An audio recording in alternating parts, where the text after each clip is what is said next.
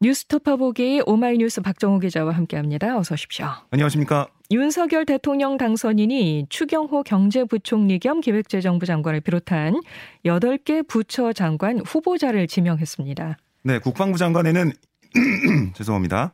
이종섭 전 합참 차장, 문화체육관광부 장관에는 박보균 전 중앙일보 편집인, 보건복지부 장관에는 정호영 전 경북대 병원장을 각각 지명했고요. 여성가족부 장관에는 김현숙 숭실대 경제학과 교수, 산업동산자원부 장관에 이창양 카이스트 교수, 국토부 장관에는 원희룡 인수위 기획위원장, 또 과학기술정보통신부 장관에는 이종호 서울대 반도체 공동연구장을 지명을 했습니다. 그동안 거론되었던 인사들뿐 아니라 원희룡 기획위원장이나 이종호 소장 같은 깜짝 인선도 포함돼 눈길을 끌었고요. 지역 성별 출신 학교를 살펴보면 60대 영남 또 서울대 출신 남성이 주류를 이뤘습니다. 공동정부 구성을 약속한 안철수 인수위원장 측근이나 안 위원장이 추천한 사람은 포함되지 않은 것으로 분석이 되는데요. 윤 당선인은 인선 기준에 대해서 다른 것 없이 국가와 국민을 위해 해당 분야를 가장 잘 맡아 이끌어줄 분인가의 기준을 두고 선정에 검증했다. 어, 저는 선거운동 과정에서부터 할당이나 안배를 하지 않겠다는 말씀을 드렸다. 이렇게 밝혔습니다. 하지만 국민 통합이 절실한 상황에서 이 정부 구성에 통합의 정신을 살렸어야 했다는 아쉬움도 나오고 있는데요. 네. 다양한 목소리를 대변할 수 있는 인재 기용이 필요하다. 이런 지적도 들립니다. 네.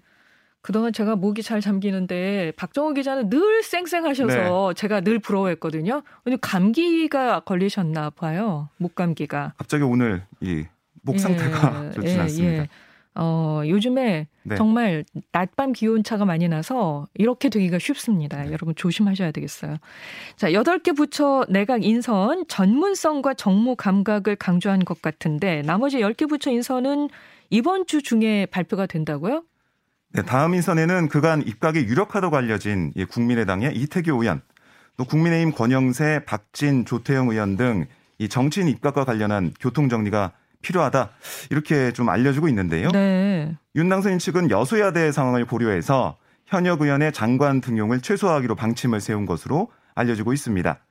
아, 특히 안철수 인수위원장의 최측근으로 꼽히는 아, 이 이태규 의원 같은 경우는 행정안전부 장관 입각 가능성이 점쳐지고 있거든요. 예. 당초 보면 어제 이제 경제부총리와 산업부 또 국토부 이런 경제 라인과 함께 외교부 통일 국방부 같은 외교안보 라인도 함께 발표될 것으로 예상이 됐지만 어제 보면은 1차 인선에는 이 외교부 통일부 등이 제외가 됐어요. 그러네요. 그리고 외교부 장관으로 유력시되는 이 박진, 조태용 의원 등 사실 한국에 지금 없었던 상황이거든요. 아. 한미 정책 협의 대표단으로 방미 일정을 수행 중이어서 아, 굳이 외교부 장관 발표들 서두르지 않은 것으로 예, 파악이 됩니다. 네. 아, 물론 나머지 10개 부처 장관 후보자 중에 어제 인선처럼 예, 깜짝 카드나 국민 통합을 고려한 지명이 있을 가능성도 있는 상황입니다. 그러니까요. 어제 그 원희룡 어, 인수위 기획위원장 예, 국토장관에 이렇게 임명이 돼서 깜짝 놀랐었는데 네. 어떤 또 깜짝 카드가 나올 수 있을지 예, 그것도 봐야 되겠네요. 어제 지명된 후보자들은 국회 인사청문회 거치게 되는데 다른 정당 반응들 어떻게 나오고 있습니까? 네, 민주당은 이 장관은 그 부서의 업무를 종합적으로 조정할 고도의 능력이 필요하다. 아, 근데 윤덕선인의 이 인선을 보면 균형과 조화를 나눠 먹기로 잘못 이해하는 게 아니냐 아, 이렇게 비판을 했는데요. 아, 특히 원희룡 전 제주지사 아, 이 국토부 장관 후보자로 지명한 것에 대해서는 제주지사 시절 제주 신공항 같은 제주도정의 성과가 뭐 전문성과 추진력과 협상을 겸비해야 하는 국토부 장관에 적합하지 않다 이렇게 지적을 했습니다. 네. 아, 그러면서 원전 지사가 발탁된 이유 이거는 지난 대선 과정에서 허위와 과장된 정치 공세에 앞장섰던 것에 대한 농공 행사 아니냐 이렇게 얘기를 했어요. 뭐 이른바 뭐 대장동 일타 강사 아, 그런 얘기를 뭐 지적을 하는 걸로 보이고요. 네. 어 그러면서 이게 국정 운영 파트너로서의 민주당에 대한 최소한의 배려가 없다. 어, 이렇게 주장도 했습니다. 그래서 오직 뭐 법과 원칙, 공정, 상식, 도덕, 양심 여기에 어긋나는 바가 없는 후보인지 살펴보겠다. 아, 끝까지 국민 눈높이에 맞춰서 국민과 함께하는 인사청문회 만들겠다. 아, 최종 선택은 국민이 하게 될 거다. 이렇게 강조를 했습니다.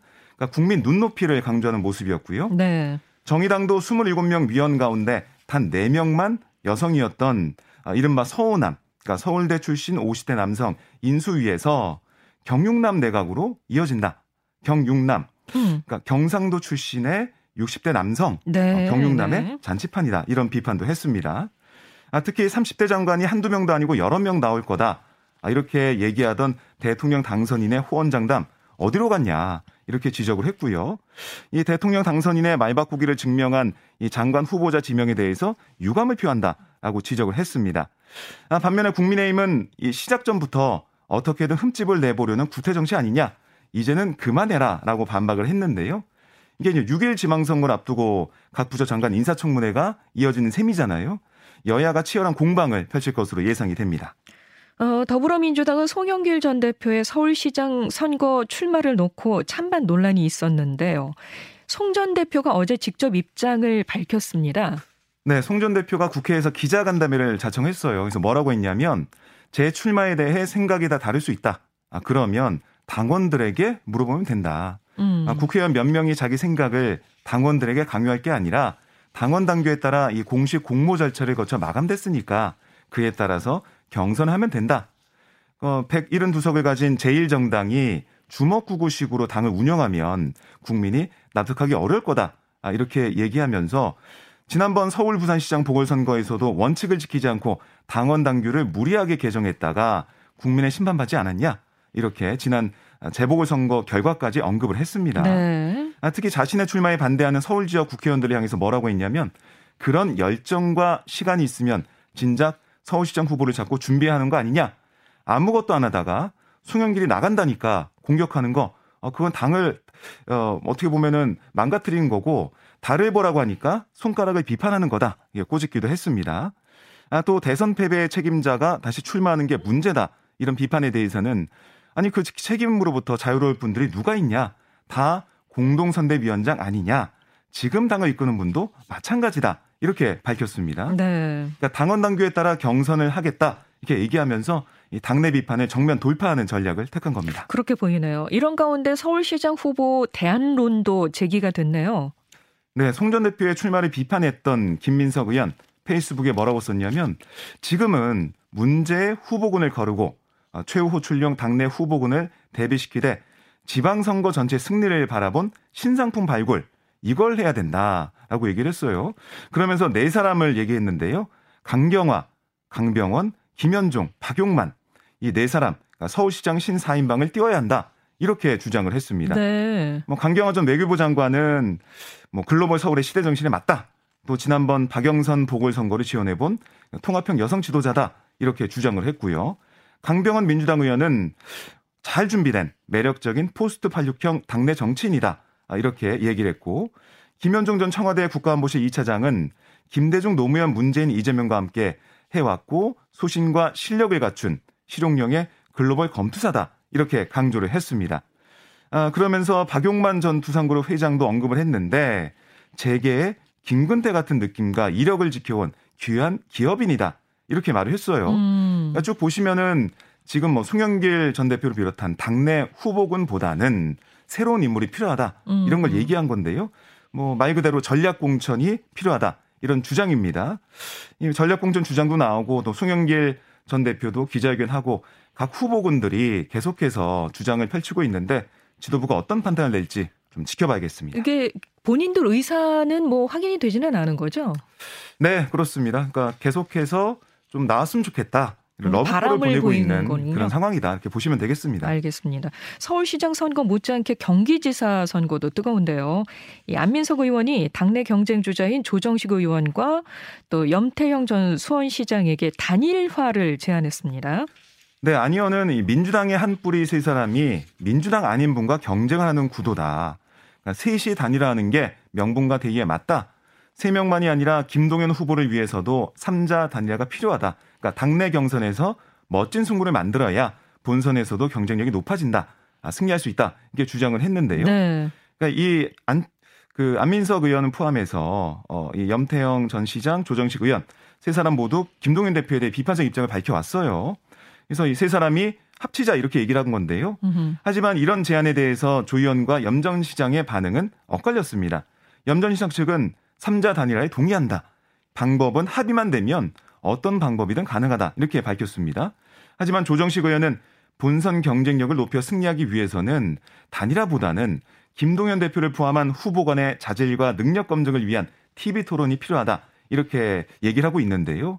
민주당 경선에 참여할 예정인 이 새로운 물결의 김동연 대표와 맞서서 반 김동연 단일 전선을 구축하자 이런 주장은 좀 계속 나오고 있는 상황입니다. 현재로서는 김동연 대표와 1대1 대결 구도가 만들어지기가 쉽지 않아 보이지만 앞으로 경선 룰이 관건으로 보이거든요. 네. 경선 룰이 어떻게 되냐에 따라서 뭐 이 세 사람이 또 합칠 수도 있고 아니 여러 가지 다양한 새로운 구도가 만들 수도 있을 것으로 예상이 됩니다. 네.